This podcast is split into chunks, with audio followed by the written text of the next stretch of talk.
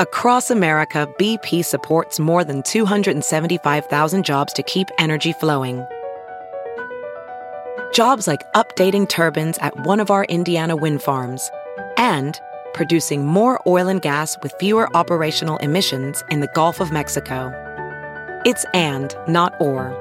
See what doing both means for energy nationwide at bp.com slash investing in America.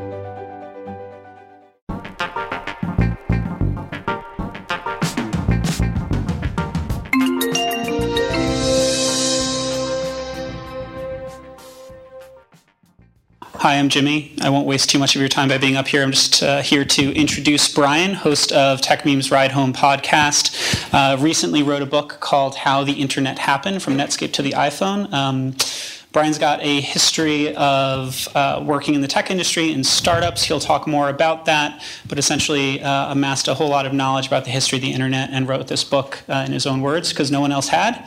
And uh, we'll share a lot of interesting things that he learned al- along the way with us. Um, I'll also just note that there are books for sale, uh, as usual with these things, at the subsidized price for Googlers. So feel free to pick one up on your way out. And with that, Brian McCullough.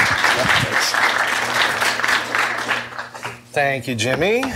I'm going to stand up here so I can quote from the book once or twice. Uh, thank you all for coming, and thanks, Google, for having me come. Um, as Jimmy said, uh, I'm actually not a historian or a writer. This is my first book. Um, I'm a three time uh, web founder. Actually, funny enough, my, I, have said this on many of my podcasts. My first company uh, I founded in 99 I've said many times was 100% built on AdWords um, back in the day when it was still useful and not filled with spam. But I, in my memory, um, the day that y'all opened it up for the self-serve thing is the day that I got on AdWords and God, I can remember paying eight cents a click for the keyword resume and things like that. It was nutty times. But um, so the reason that I did this book, my second startup was 2002, my third, 2005.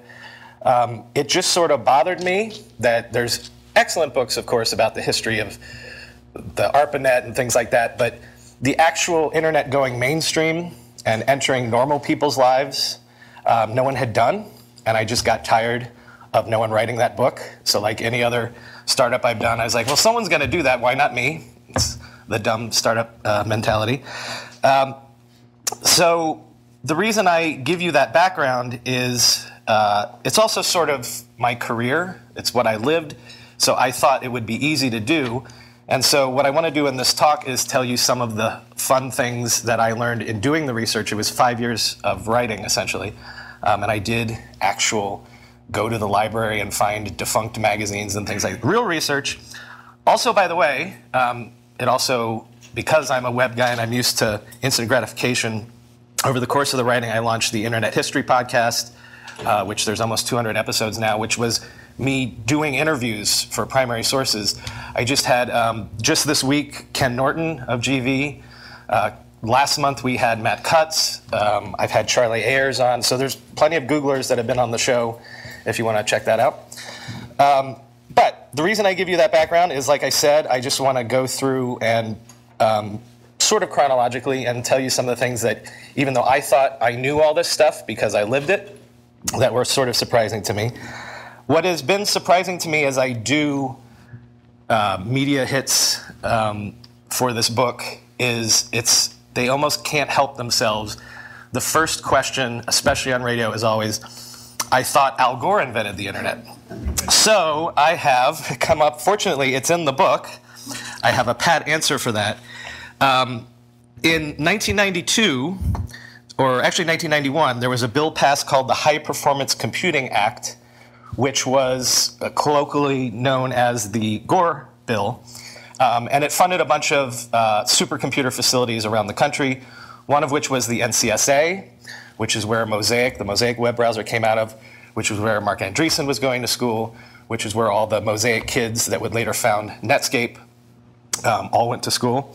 Um, and so, as I say in the book, essentially, when they were being paid uh, $6 an hour to code in the basement of the NCSA at the University of Illinois, they were being paid by Al Gore's uh, Gore bill, So it's not exactly apples to apples, but in a way you could say that that played a major role in um, the internet going mainstream because, as I make the argument in the book, um, Netscape was the first uh, true dot com or web company as we would think of it today. So let's begin there, actually, because there's a million reasons why I think Netscape was the big bang for the modern era, as I call it in the book. Not the least of which is the culture. So when I started researching, the reason that I threw it up as a podcast is I worked my way through the entire Mosaic engineering team that went out to California to found Netscape. Um, and sans Marc Andreessen, who, even though we talk on Twitter, refuses to come on the show. But um, the thing that I found fascinating was this idea of startup culture and how a lot of it was born by the media attention that Netscape got when it IPO'd in 1995, which we'll get to in a second. Um, to a person, all of the Mosaic slash Netscape engineers, almost unbidden by me, wanted to make the point that they're like this sort of you know, work hard, sleep under your desk, party hard sort of startup culture. They're like, we didn't do that. The media did that to us. Um, they really were the, the original Mosaic Six that went out to found Netscape with Marc Andreessen and Jim Clark. These were literal corn fed Midwesterners, fresh out of college, 22, 23, 24. And so, as um, Aleks Totic told me uh, in the book, and I'm quoting him, we were working around the clock because that's what you used to do before. Four years later, five years later, the entire valley would be living the same lifestyle. But those people actually have lives.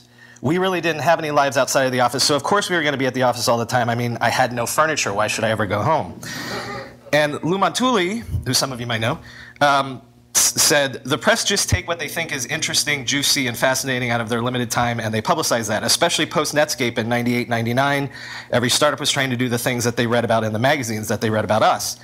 I would catch four or five hours of sleep at the office, wake up, do another 20, go home, blah, blah, blah, blah, blah. But I wouldn't recommend doing that for your average startup. Unfortunately, a lot of startup people think that that's the way it should be done because of all the publicity that we had. Um, another point that I make in the book is that Netscape was the big bang because the rock star entrepreneur universe that we live in, if you were around in the 80s and the early 90s, that wasn't a thing. Kids grew up to want to be rock stars and, and sports heroes, and maybe if you were super ambitious, you went to Wall Street. But the idea that you would start a company that was not in the zeitgeist um, and the fact that Netscape had this famous IPO in 1995 that made, I actually remember clearly, it made the, the nightly news and things like that. The idea that there was a new company, that there was a company that had been around for 18 months, that had no profits, that was worth $2 billion on the day of its IPO. I've, I've interviewed Wall Street people. It blew their minds at the time, too. Um, so, uh, I devote the entire first chapter to telling the Netscape story because of some of the things, the groundwork that it laid for this era that we've been living in ever since, essentially the last 25 years. Um, back to their sort of work hard, play hard culture. The other thing that Netscape did, and you know, this is obvious when you state it, but think of how conceptually what a leap this was. These were the first guys to have a product where you would distribute it on the internet. Like literally before them, you would still put software in boxes, shrink wrap it, and put it on a shelf, right? So this concept of doing versions that you get feedback from your users and you do you put out a dot whatever release. Two weeks later, another release. So one of the reasons, obviously, that we now live in this, you know, 24/7 product cycle is because they were the first people to jump on that sort of a distribution uh, mechanism as a way to do software products. But also because, uh, like everyone else at the time, this is 1995, they were outracing Bill Gates.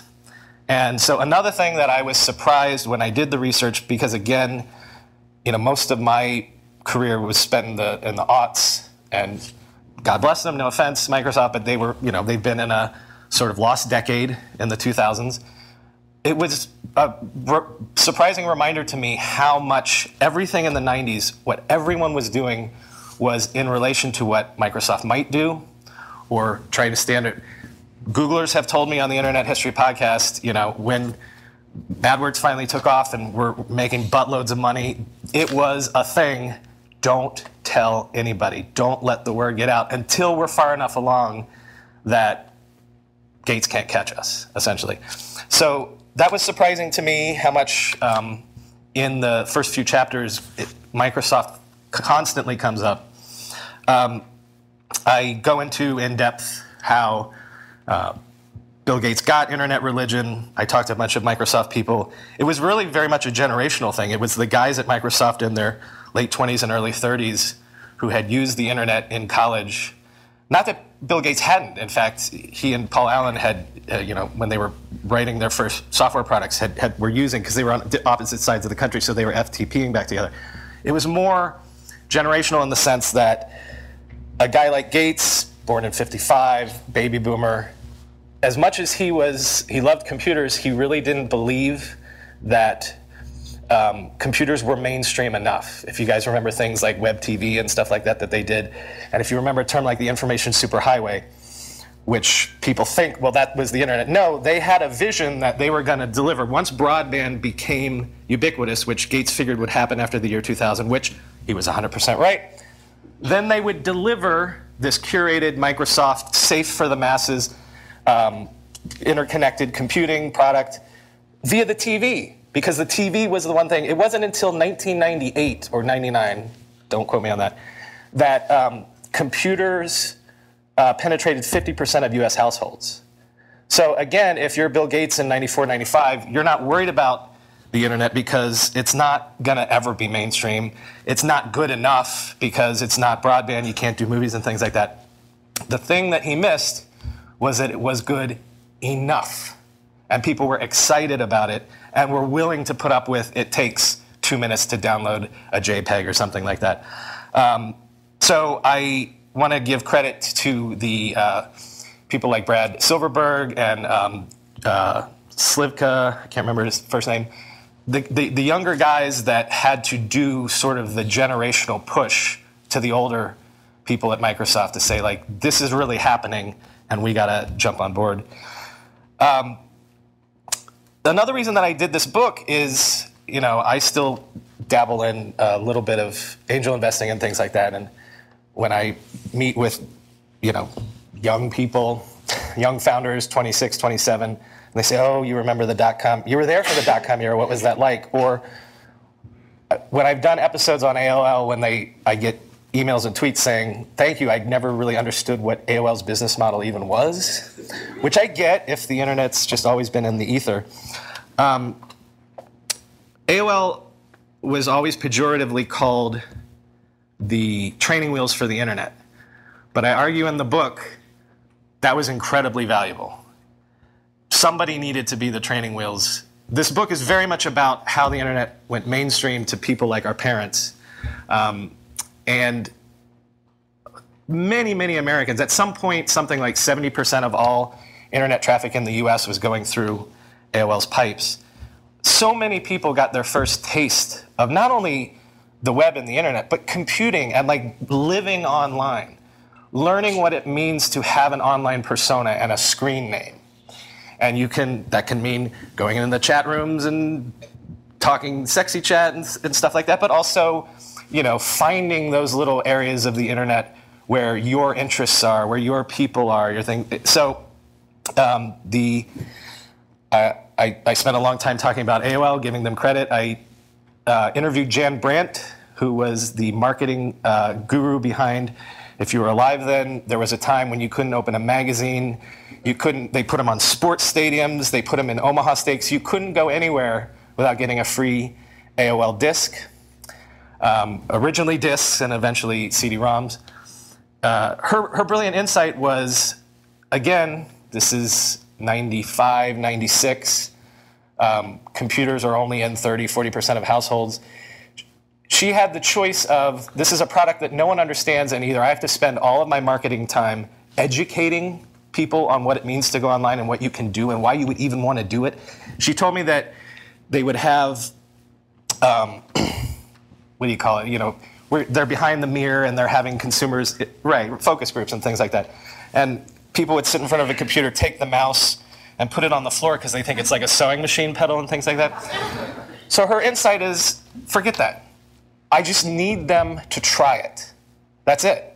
So if I can just get these discs so that they're cluttering, they're collecting in corners like tumbleweeds, if I can just get somebody to put this in their computer one time, I don't have to educate them. They'll figure out what is useful to them about this product.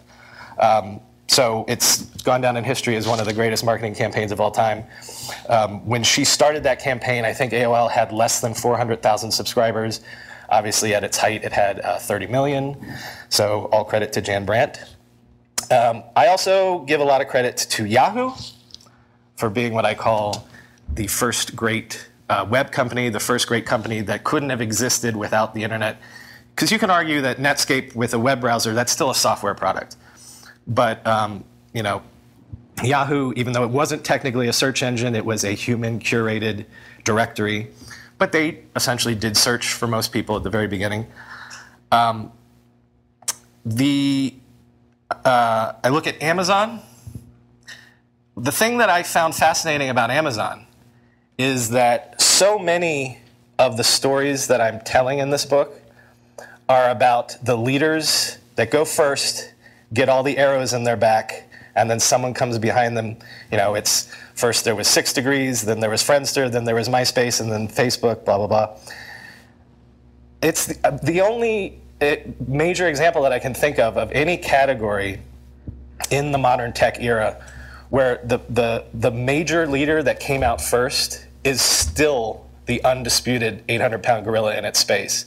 And obviously, they were not, Amazon was not the first people to do e commerce online. They weren't even the first people to sell books online.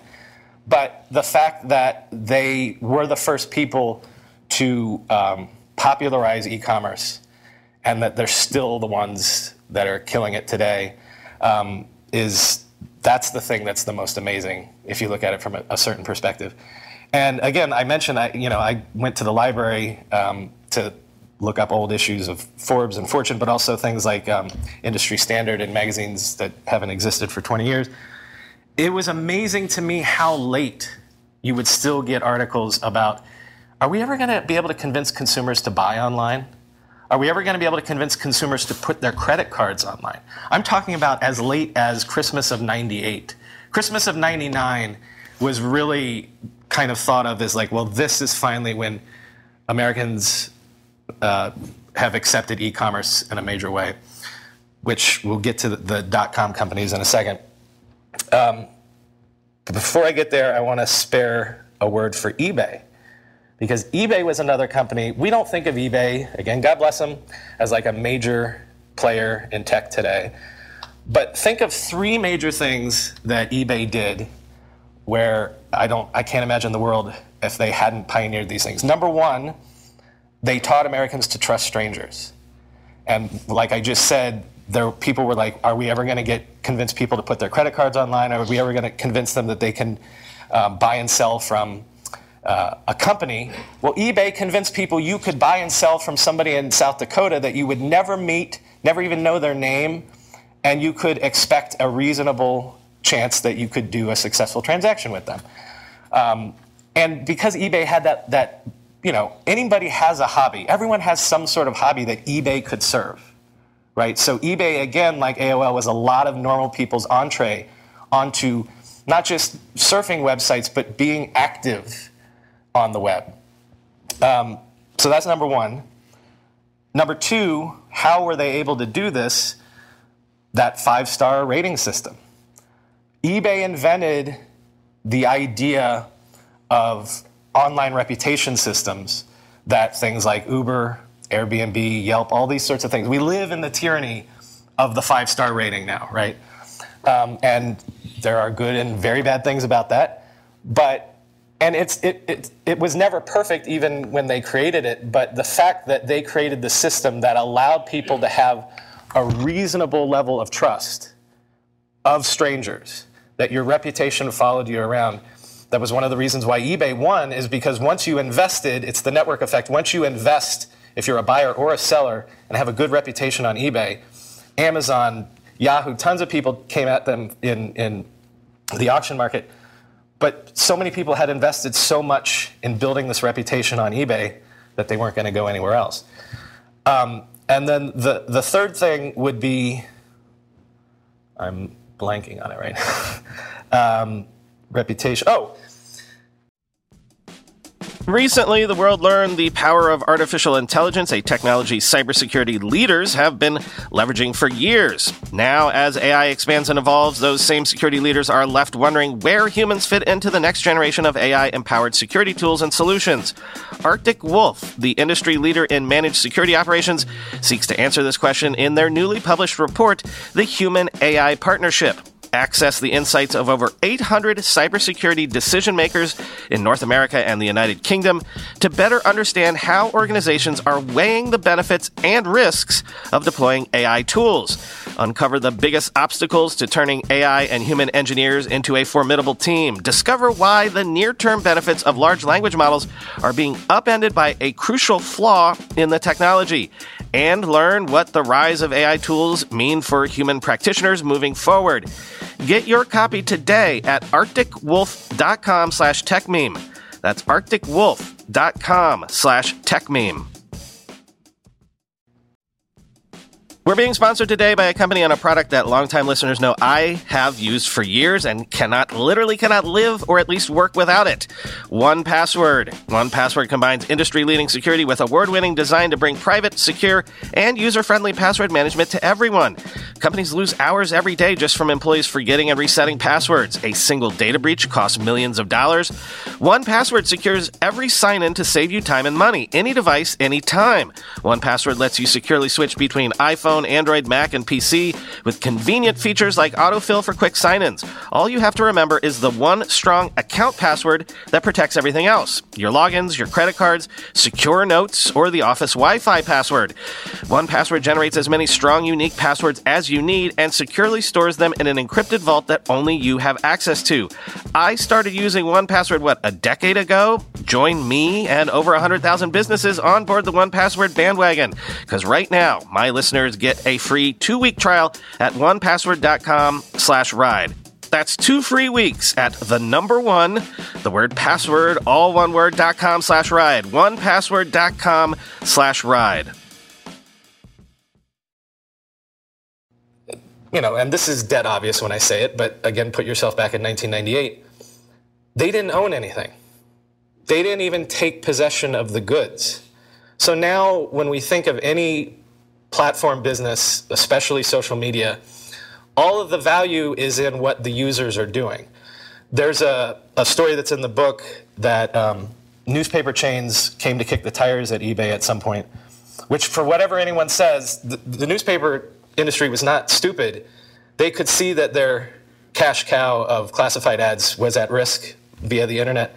So all the chains came and wanted to either partner with eBay or, or buy them out.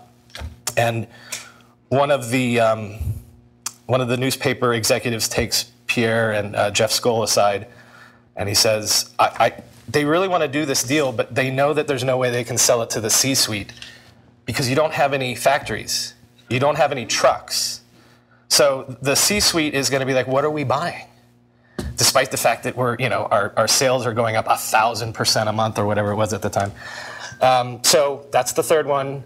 This idea that that uh, you can build a business that has no tangible assets other than your users and whatever activity they do on your platform. So eBay deserves more credit for being a pioneer that's created our our modern world.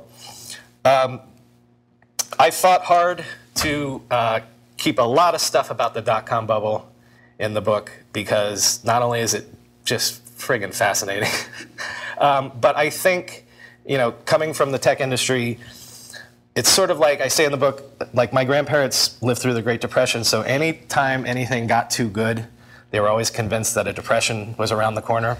And I feel like in tech, anytime all of a sudden there's a big IPO or you know VC investing goes up by whatever, whatever, everyone's like, there's another bubble, there's another bubble, there's another bubble. Um, I did a ton of research, and I hope if you read the book, the dot com bubble, for a lot of structural reasons, is something that we're not likely to ever see again. Um, it came at the end of the longest bull market in history. The baby boomers were in their peak uh, retirement savings years. There was a ton of money that had to go somewhere. Um, the journalist Maggie Mahar says in the book if the dot com companies hadn't come along, someone would have had to invent them because Wall Street needed to invest in something. Um, there will, I mean, there's always going to be bubbles in any um, new industry or new tech and things like that. Um, but this idea that, um, you know, in 98, 99, all, you know, CNBC was on every TV and everybody was invested in, you know, among the million fantastic stories, the idea that K-tel, who marketed um, those uh, top 40 hits or whatever, it was a, a music label essentially. Um, in like nine, late 98 or early 99, all they did was send out a press release that said that they were going to create a website. And in 24 hours, the stock went from like $4 to 32.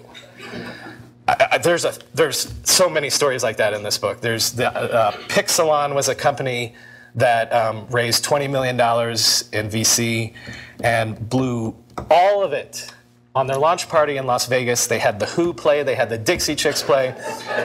It turned out that actually the founder was a legit scammer. The FBI he had he was under an alias. The FBI eventually came and arrested him. Blah blah blah. Um, but as I also point out in the book, it was this weird time where uh, I actually don't have the page, so I'm going to try to do this somewhat from memory. But in, uh, I think it was January of 98, if you had invested $1,000 in Amazon and $1,000 in Yahoo, by the end of 98, that $2,000 investment would be worth something like $78,000. Now, these are not tiny stocks that no one had ever heard of. These are companies that are on the on CNBC every day or whatever. So there's this time period where you can just pick any company. And if you get in at the right time, you can 30x, 100x. Like some of the best, like the best investment of the time was eBay. If you invested in eBay's um, IPO, I think you did something like 10,000%. And by the way, eBay went down a little bit after the bubble burst, but it actually continued to go up after the bubble. So if you want to go back in a time machine and do your best dot com era investment, it's eBay again. Um, the the dot com bubble is funny in the sense that it was obviously the the greater fools thing. People, everyone knew it was a bubble. You're just trying to ride it as far as you can and hopefully get out before the people behind you get out. Um, and towards the end, you know, you, you just had to have a pulse and a business plan written on a napkin. Again, there's a story in here about one of the VC firms where they shared their numbers, and like in '96, they would get 400 business plans a year. By '98, it's 2,000. By 2000, it's something like 15,000 business plans. And there's a quote in there from one of the entrepreneurs that says, "Yeah, you just showed up and you just said you were a, a internet company, and they would just hand you money." So there was a lot of garbage, and that's the reason why the bubble burst. However, and I'm not the first person to point this out, how many of the ideas that were crazy in the dot com bubble have come true today? One of the, the most famous ones was Webvan, which is grocery delivery. Well, you know, go down the list uh, from Instacart to Amazon to whatever. Um, we all remember Pets.com because of the sock puppet, sock puppet, but they were also famous for, you know, famously dog food is a 40 pound bag. They were doing free shipping. Um, again, the statistics are there in the book, but they were they were essentially losing um, not only money on every order they shipped, they were, you know, losing $2 for every dollar they brought in. But again, that's something that has been fixed. You can go buy Amazon or uh, dog food online now, and people have figured this stuff out. The logistics have gotten better. MySpace.com was a company that IPO'd. It's not the MySpace you're thinking of. It was literally you would put a widget on your desktop and you could put files in there. It was cloud storage. So there were, uh, I, there's tons of examples of this that it was just too soon the infrastructure wasn't there, but they're good ideas. And so that's one of the reasons why I think doing a book like this is valuable. Like everybody in tech wants, you know, someone to come up and tell them, well, where are we going next? What's next or what? How much can you learn by looking back at the things that were either dumb ideas and are always going to be dumb ideas and learn that lesson, or that were a, a dumb idea in a different time but didn't work for reasons that now would work? And one of the things about the dot com bubble that we'll talk about Google here in a second, that, that the people that came after the bubble took advantage of was they laid this entire infrastructure of fiber. There was a, a bubble that no one remembers concurrent with the dot com bubble, things like Global Crossing and Enron and all this stuff. They laid all of this fiber all around the world so that when Google comes along and there's like 90% unused fiber around the world, Google's able to pick it up on the cheap. Um, so the dot com bubble has to be remembered as A, the lessons of the, the ideas that were too soon but maybe can work later, but then also the infrastructure that created the circumstances that allowed the resurrection and Web 2.0 that Google was very much a part of. Uh, we debated how much I should talk about Google at Google because I don't know how much you guys like know about Google. um, I there's actually the better part of two chapters about the Google story. You know, cute stuff about Larry and Sergey meeting each other in college, which you probably have heard these stories, and they didn't like each other at first because they're both the smartest guys in the room. And so there was a little bit of friction, but like the frisson of like, well, I'm going to one up this guy. He, I'm going to one up, one up, one up. Um, you probably know some of that stuff. The thing that I liked to focus on was obviously um, fixing search. How would the web and the internet function had they not done that? That's Google's miracle number one.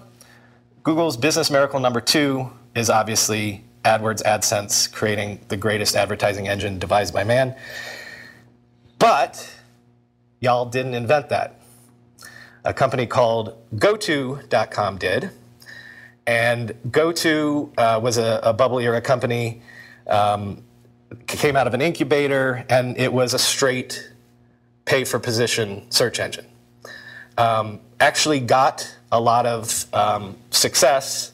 It went on to um, power the paid search for Yahoo and, and AOL and others as Overture. They changed the name to Overture. And again, I actually used uh, GoTo at the time before AdWords came along. But why did I switch to AdWords? Because, like Google tends to do, even if they don't think of the idea first, uh, Googlers tend to think they can always do it better. And they did, because instead of a straight pay for position, um, when AdWords launches, it is uh, has the quality scores and things like that. So as I point out in the book, it's uh, there's almost no example of this that I can think of in even any other industry. It was a win-win-win for everybody because they did the testing and the users actually preferred the ads because because of the quality score they were useful. You know, you do the A/B testing and you put the ads there, and there's actually people are happier and do more clicking. Um, advertisers like me at the time are paying less because if my ad is more relevant, it goes to the top, but I'm still paying what I'm bidding. And Google's happier because, again, even if someone's willing to pay a dollar a click and I'm only willing to pay a nickel a click, but I over 100 searches, I get clicked on 21 times, and that dollar bid only gets clicked on once, Google makes more money win, win, win. It, I like it's a, a miraculous market that um, that's the second miracle that I give Google credit for. The um, another company or story that I thought I knew that then actually doing it, I realized what the real story was was Napster. So if you remember Napster, you think music piracy, a bunch of college kids that just, you know, broadband is becoming ubiquitous. And so this is the first time that media has to deal with piracy in a major way. Um, I talked to a bunch of the Napster guys, and it's so funny. Th- and most of them to this day still cling to this. And if you read their quotes, they were right. they said at the time, they say to this day, we knew this was the better distribution method. That, again, why do you put something in a box, shrink wrap it, and put it on a shelf? And they were talking about things like Spotify, like Netflix for a slightly different model. You know, at the, in, in 1999, Sean Parker is on MTV talking about, well, we think it'll be a subscription. You're going to be able to get it on your phone or your computer or whatever the device of the future is. He has a quote. Um, they were right about that. But what I realized the true story of, of Napster was, is we live now in a world of unlimited selection and instant gratification. If I tell you about a song, a movie, a book, a TV show, hey, this is cool, you should check it out, you expect that in 10 seconds, you can try it out. Unlimited selection, instant gratification. They were screaming this in 1999 2000. This is what the consumer wants. And actually, if you give it to them, they'll pay for it. And it's true. What is uh, Spotify have? I think it's approaching 90 million paying subscribers now. Netflix is, you know, approaching 200 or 250 million paying subscribers worldwide. It's the unlimited selection part of that equation. Instant gratification is probably what makes people pay. But I don't think that we appreciate the unlimited selection part of that. Um, I remember the first time I came to New York in 1998, the thing that I wanted to do more than anything was go to Tower Records because I knew that they would have CDs that I couldn't get back in Florida, right? Um, and you know, you can talk about the good and the bad of that, of you know, the idea of discovery and serendipity is maybe lost when you can get anything you want as soon as you want it. But um, I think that Napster deserves to be thought of not just as a story of piracy, but as essentially laying the template for um, media in the digital age. Even though they didn't get there uh, because of Sean Parker's unfortunate emails that got brought up in discovery in the trial. Um, let's see, for the purposes of time, what else do I want to talk about? The, the Web 2.0 era, to bring Google back into this, because again, I was there and I was doing companies at the time. Um, you, it's sort of like you have to be in a zeitgeist to just like know. Like in 2005, 2004, 2005, like you could feel that there was stuff happening again. Google's IPO was a big part of that. Like, I'll never forget people just being like, when we all found out that Google was making the amount of money it was making, it was like, holy s. Like, because y'all really did make the internet make money at scale for the first time. No one had. This is at a time in like 2003 when Amazon's like a $5 stock and people are thinking they might go under. Um, basically, no one in the Web 2.0 era had proven that they could make money. Um, Yahoo, AOL, they all kind of rode the bubble, but they weren't sustainable businesses.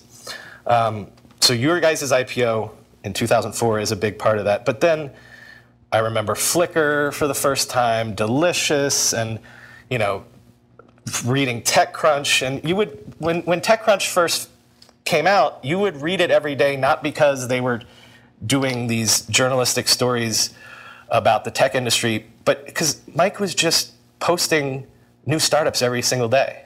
And like you would literally email Mike and be like, "Hey, Mike, I'm doing this," and he would write a post about it. It was just this weirdly magical time when you would read a blog post and find out about something like Flickr, and then dig a little deeper and, and find out about things like taxonomy and tagging. And it was this thousand flowers blooming sort of period where, which I want to point out, and I said this last week on a on a radio thing. Um, why did that happen? We kind of have to credit the Microsoft antitrust trial. Um, why was Google able to flourish? Why did Amazon not swoop in and buy, or why did Microsoft not swoop in and buy Amazon in 1998 or whatever? Why were all these companies like Google, like Facebook, like, you know, name any, because there was not this rapacious 800 pound gorilla that is willing to come in and cherry pick all of the most promising crop of startups. I'm not here to talk about things like you know regulating tech and antitrust and things like that, but the aughts, are an entire decade where companies can come up and there's not this, you know, oligopoly at the top that's going to share crop everybody off and Borg like absorb them. Um, and there was this whole flowering of all of the companies that we're now very familiar with today. Um, so something to think about. That if you're if you have a period of time where you're allowing companies to innovate and to find their product market fit without being absorbed by the Borg right away, a lot of good things can happen. Um, the Facebook chapter, I essentially wanted to sort of write the anti movie um, because everybody knows the movie. And while the movie was not uh, inaccurate, there's obviously some Sorkining going on there um, and, and uh, changes made for uh, entertainment value. I kind of focused more on this idea of this modern startup, a startup like we think of it today. A kid in a dorm room has a great idea. Um, again, in the wake of the bubble bursting, I think it was um, the Digg guys or something. There's a quote in there about how, like, I think Digg.com, if you remember that, they they launched for ten thousand dollars, and within six months they're getting more traffic than the New York Times. It's because again, the infrastructure had been laid. We now have things, you know, if you start a startup now, you, there's all these open source tools you just pull off the shelf. Uh, Google had the advantage of after the bubble burst, everybody's out of work. So Google's the only game in town for picking off the best talent. Um, but in the Facebook story, I more wanted to tell um, because it's fascinating, and there's a lot of Sean Parker quotes that illustrate this, how much it was a lark and for how long it was a lark. Even after they go out to California, even after they don't go back to Harvard. Um, Zuckerberg wanted to do a thing called Wirehog, which was like a Napster 2.0 sort of thing. And again, this is from Sean Parker speaking, so take this with a grain of salt. But he essentially has to take Zuckerberg aside and say, forget Napster. I know that, was the coolest thing that ever happened when you were 19, but you've got something here. This is the thing. Facebook is the thing. So I was fascinated by how much and there's the famous stories about, you know, showing up to VC meetings in pajamas and I'm the CEO bitch. How much it was kids playing adult for how long it was. Um, insert your thoughts about what that did to the culture of the company here. But I'm also fascinated by, you know, famously another another Harvard dropout was Bill Gates. And Bill Gates is a genius in a lot of ways, but the argument that I make in the book is the interesting entrepreneurs are the entrepreneurs that were not born to be entrepreneurs, but they stumble on an idea that's genius, and then they make themselves into the person that can bring that idea to life. I think that Bill Gates was a person like that. If you read biographies of Gates, he was an enfant terrible of the tech industry stories of strippers and things like that back in the early 80s and things like that, he evolved into uh, a, a, person that could create the most valuable company in the world. Um, the, the Facebook story is a lot about Zuckerberg turning down a billion dollars from Yahoo. Um, Viacom wants to come in, they want to turn it into MTV. When, when MySpace gets bought for $700 million, everyone's like, wow, you know, maybe that's the price we should. So what I was interested in in the Facebook story was that evolution of Zuckerberg and the evolution of the idea into believing that this is a product. What other product is before Facebook was your poten- your potential addressable market every human being on the planet? Maybe Coca-Cola, you know. Um, I think that realizing that and then being able to execute on that um, is the thing that fascinates me about the Facebook and Zuckerberg story. Uh, to wind up here, I uh, and again to come back to the the notion of too soon. I do tell the story of the proto-social companies. Um, Six Degrees was founded in 1997, and it's essentially a social network as we know it today. Want to know one of the reasons why it didn't work? There weren't digital cameras. there's a quote in here about how they're having board meetings and how can we convince people to get photos and print them out and then fax them to us so that we can have profile pictures. When you think of an idea, why does an idea not work? Why is it too soon? Because the technology wasn't ubiquitous to have profile pictures. Um, uh, Friendster didn't work because famously they didn't engineer it well enough. Um, I had him on the podcast, and he'll straight up admit that that yeah, we the, the ability to engineer something at that scale. Um, again, people like Google and Facebook deserve credit for for putting uh, that sort of stuff together. Um, and then why did Facebook beat MySpace? I go into that as well. Um, I go into for forever. I can remember hearing that mobile is going to be the next big thing. You're going to get the internet on your phone, and I, and I like everyone else was like, well, why? if I want to get on the internet, I'll sit down and do it. You know, like um, so Palm and the Newton and BlackBerry. I tell those stories, and I'm going to end with this, like I end with the book. What I realized in writing the the conclusion of the book, because I knew I wanted to end with the iPhone, and with with Steve making that demo on stage, and it's three things. Are you getting it? It's not this, this, this. It's it's one device. Um, I think that the reason that mobile didn't take off for so many years when you could have had a phone that would get you the internet in, in 2000, 2002, for all the various reasons, Wi-Fi, you know, 4G, broadband wasn't built out, all these different reasons. The real reason is because there wasn't anything for normal people to do with it. The iPhone comes out in 2007. Six months later, Facebook opens registration to everybody. When the App Store is launched in 2008, one of the first 20 partner apps is Facebook. So, mobile didn't take off because there wasn't anything for normal people to do with it. And then all of a sudden, there's this one device that is not only the perfect device for consumption of uh, social stuff, it's the perfect tool for creating social content. So maybe you had to have Facebook go mainstream for the iPhone and smartphones to go mainstream, and vice versa. Because would, would my mom care about Facebook if she couldn't pick up her phone and check it 30 times a day? And she couldn't take pictures and share stuff herself. So I think it, getting to this theme of too soon or having the you know, perfect timing I think that the reason that the modern world is mobile and social today is because the iPhone and Facebook uh, opening registration happened within 18 months of each other, and the two complemented each other perfectly, and that's the modern world we now live in. And I think I'm right on time, so if anybody has questions, I'd be happy to take questions for a few minutes.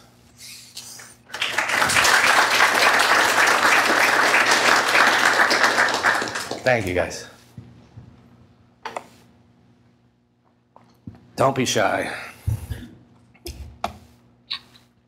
Hi, uh, thanks for coming.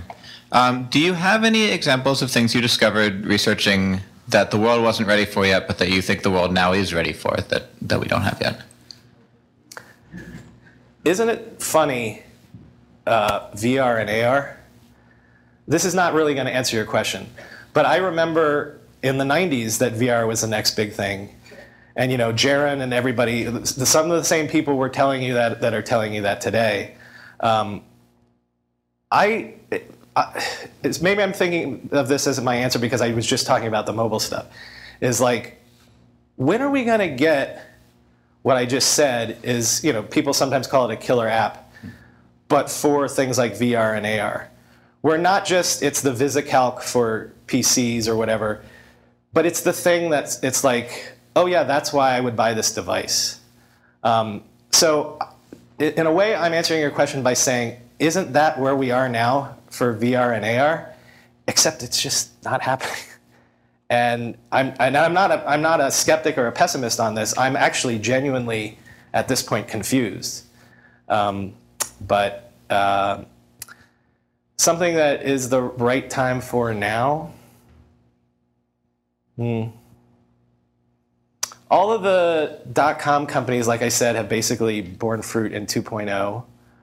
Um, you know what? I don't have a good answer for that one.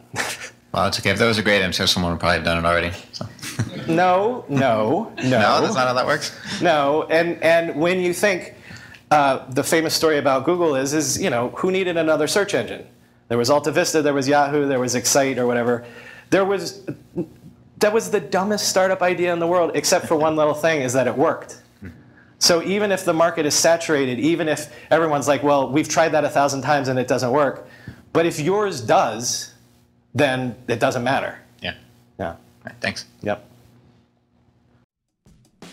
Want a better way to simplify your business finances across expenses, vendor payments, and accounting?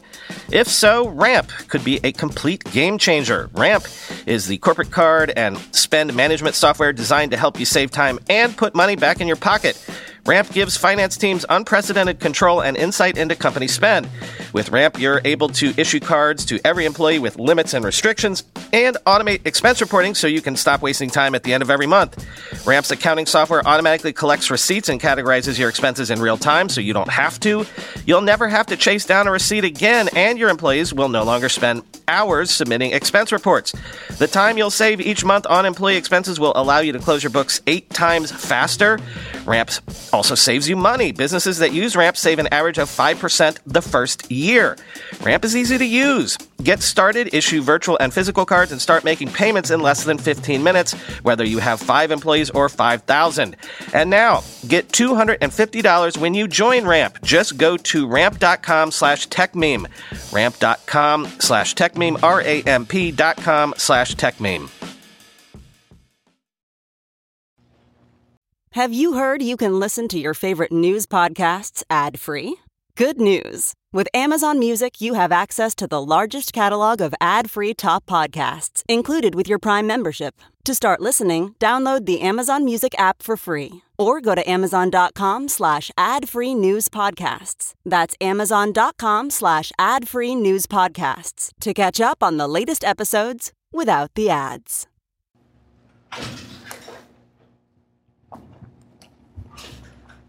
You can line up too if you want. So, one thing about the internet was that until pretty recently, the majority of the world was still not using it, and so you could come up with this, you know, crazy new idea, mm-hmm. and there was all this room for growth, mm-hmm. right? But we're slowly getting to the point where we're like hitting that saturation, right? Uh, the growth of the internet is starting to slow down in terms of penetration worldwide. Yeah. Uh, do you think that once we get to the point where uh, most people who you know can afford to have any kind of connection have one that there's still going to be room to have these crazy new ideas or will we end up in this sort of mature internet market where it's like everything else again I would argue you're going to get better companies because what you're describing is the low hanging fruit has already been eaten. So all you had to do, even five or eight years ago, was just come up with a, a chat app that did something slightly differently. And then in 18 months, you have a billion users, right? Okay, maybe that market's saturated now. So how are you going to build the next great chat platform, communications, whatever? You got to do it better. As opposed to just you're the first one in this virgin market, and just because you planted your flag first, you get to reap all the rewards. So, right, that is over, perhaps. I mean, I would argue that around the edges because you know we're still a far away from um, 100% penetration on a lot of key details. But even if we are, then all that means is is you're going to have to differentiate by doing something truly different as opposed to just being the first one to show up.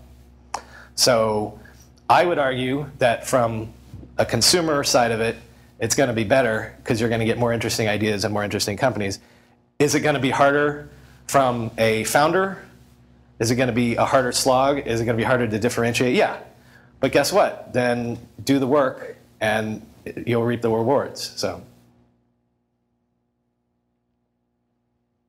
Hey, so I'm curious if in your research you found anything about how uh, changing notions of privacy mm. have affected the course of the internet. Because I was thinking about how you mentioned um, getting over this hurdle of I shouldn't put my credit card information on yeah. the internet. And I certainly remember don't put your real name on the internet, don't meet people who you haven't met in real life on the internet, which have kind of all washed or, away. Or even as late as 2006 or whatever, articles of like, um, don't don't make your Facebook private. Don't put anything up. No, no one will hire you. Mm-hmm. Versus now today, would you hire anyone that didn't have a, a social media presence? They'd, you'd be like, that's a little weird. But go on, sorry. Yeah, well, so that's the other thing. Now it's almost like there's a reversal of that trend where, yeah. um, debatable to, to what point, but kind of the general internet user is becoming more conscious of privacy again. Yeah, it's almost like we're through the looking glass, right?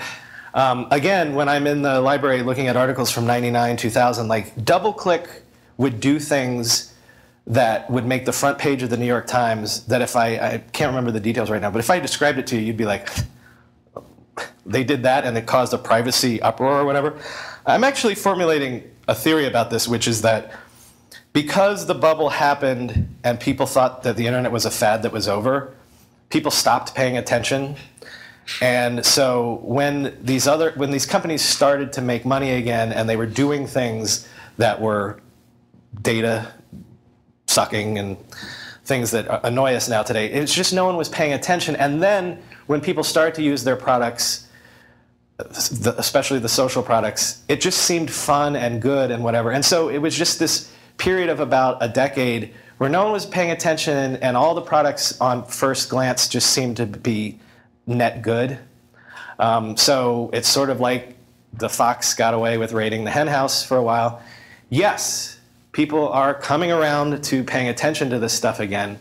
And so, from people being super, super, almost too excessively worried about privacy to not paying attention at all to now waking up to this, you know, there's nothing you can hide and I have no control over any of my data. I think we're through the looking glass on that. And to your to previous questions, like I think that the way to differentiate, especially if we're entering an era where there's going to be greater regulations and things like that, one way to differentiate is really going to be like, you can trust us. You know, uh, the famous "Don't be evil" motto was primarily aimed at Microsoft. Hey, don't go work for Microsoft, work for us. We're not like those idiots. Um, but it was also, you know, people generally uh, believed in Google as a force for good and like organizing the world's information and things like that. So I think that you know a, a startup that could brand itself not just for branding purposes, but like as an, a legitimate like we care about you first and our products separate second and making money third that i think that you could stand out in the current environment and as uh, because i don't see the backlash ebbing away anytime soon. Like I think that leaning in that direction is is something that could be pretty powerful right now. Interesting. Thanks.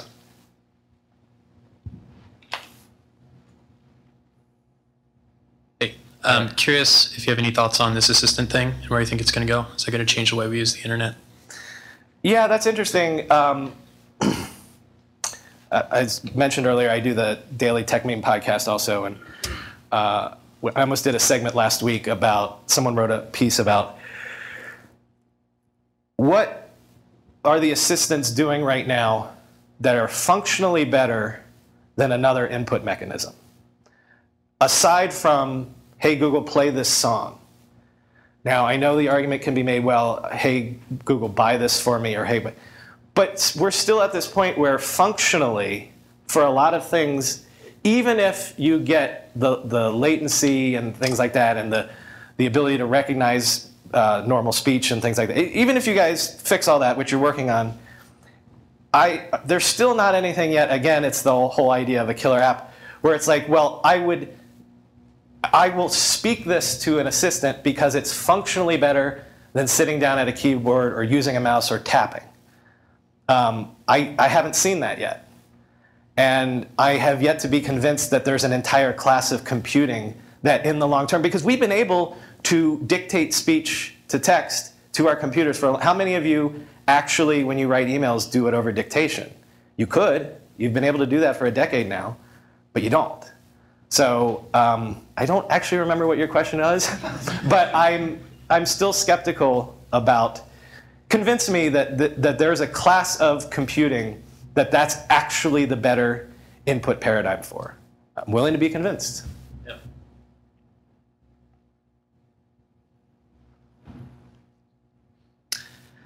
Uh, this touches a little bit on the question about internet saturation, Mm-hmm. but um, and just the fact that there's a lot of big companies now that you know uh, compared to ten years ago. Yeah. Uh, it, a lot of those markets seem like they have really strong network effects. Mm-hmm. Uh, so, what do you? How do you see things potentially playing out there? You know that even five years ago, I think right now today, even after the recent stock market stuff, eight of the top 10 companies in the world by market cap are tech companies. And each and every one of them, you can point to certain network effects in them. Um, five years ago, even, there was only one. It was either you guys or Microsoft, I can't remember, in the top 10. Um, one of the things that concerns me is that it is an oligopoly and a consolidation at the top. It gets back to that Microsoft thing about there was a decade where there was no one to come in and scoop up the innovators. Um, but I also wonder about that in the sense that because there are so many, there's not a network effect for everything, and there are certain companies, the FANGs um, among them, that have these network effects in certain markets that are functionally Buffett's moats. And so this is not really answering your question again, but is it going to be chipping away at those moats? Because we know that an innovator can come around and eat someone's lunch from below at any time. But if you have these five or six overlapping strong network effect markets that are essentially killed, then is innovation going to have to go around that into other markets? But then is the only playbook that we know how to do is to work with network effects and build platforms and choke off everybody else? Um, I actually, oh, here, I got an answer for you. I don't think that this current state of affairs can last very long. Not only because inevitably there will be innovators coming up from below, but I think you guys, the, the big guys, are going to start chipping away at each other in various ways that are going to weaken some players and whatever. And if you do get some sort of like a, a period of five to 10 years of like heavy battle on things like assistants and smart speakers, which everybody seems to want to play in that field, then just if everybody's shooting guns at each other, you know, Reservoir Dog style, no one notices the guy that's coming in the room on the other side. So. So here's a related follow-on question. It seems like we've gone from a world where things were for a while very federated, like email is a very federated program or protocol. Anybody can do that. To Yeah. a whole lot of silos. Like you, you have Yeah. more inboxes now than Yeah, you used to.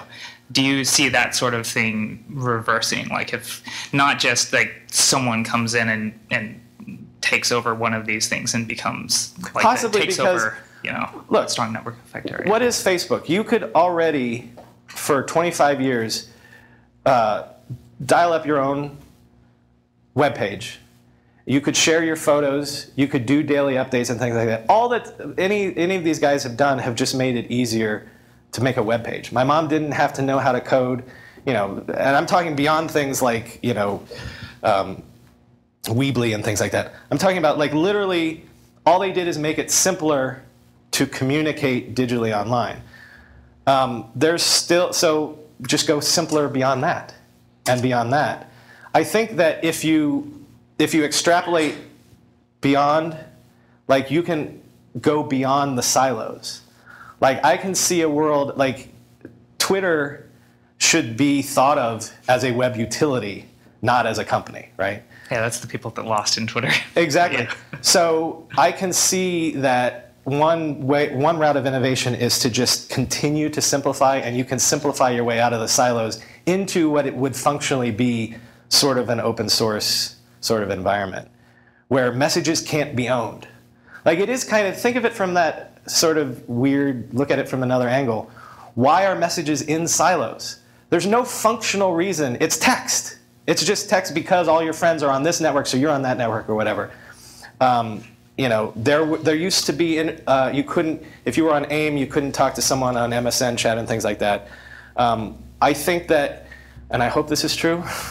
I think that the web tends to bend towards open, um, and we might 10 years from now look back at this period as an aberration, simply because information does want to be free, and there's not really any reason why things like texts or pictures have to be siloed, other than those network effects.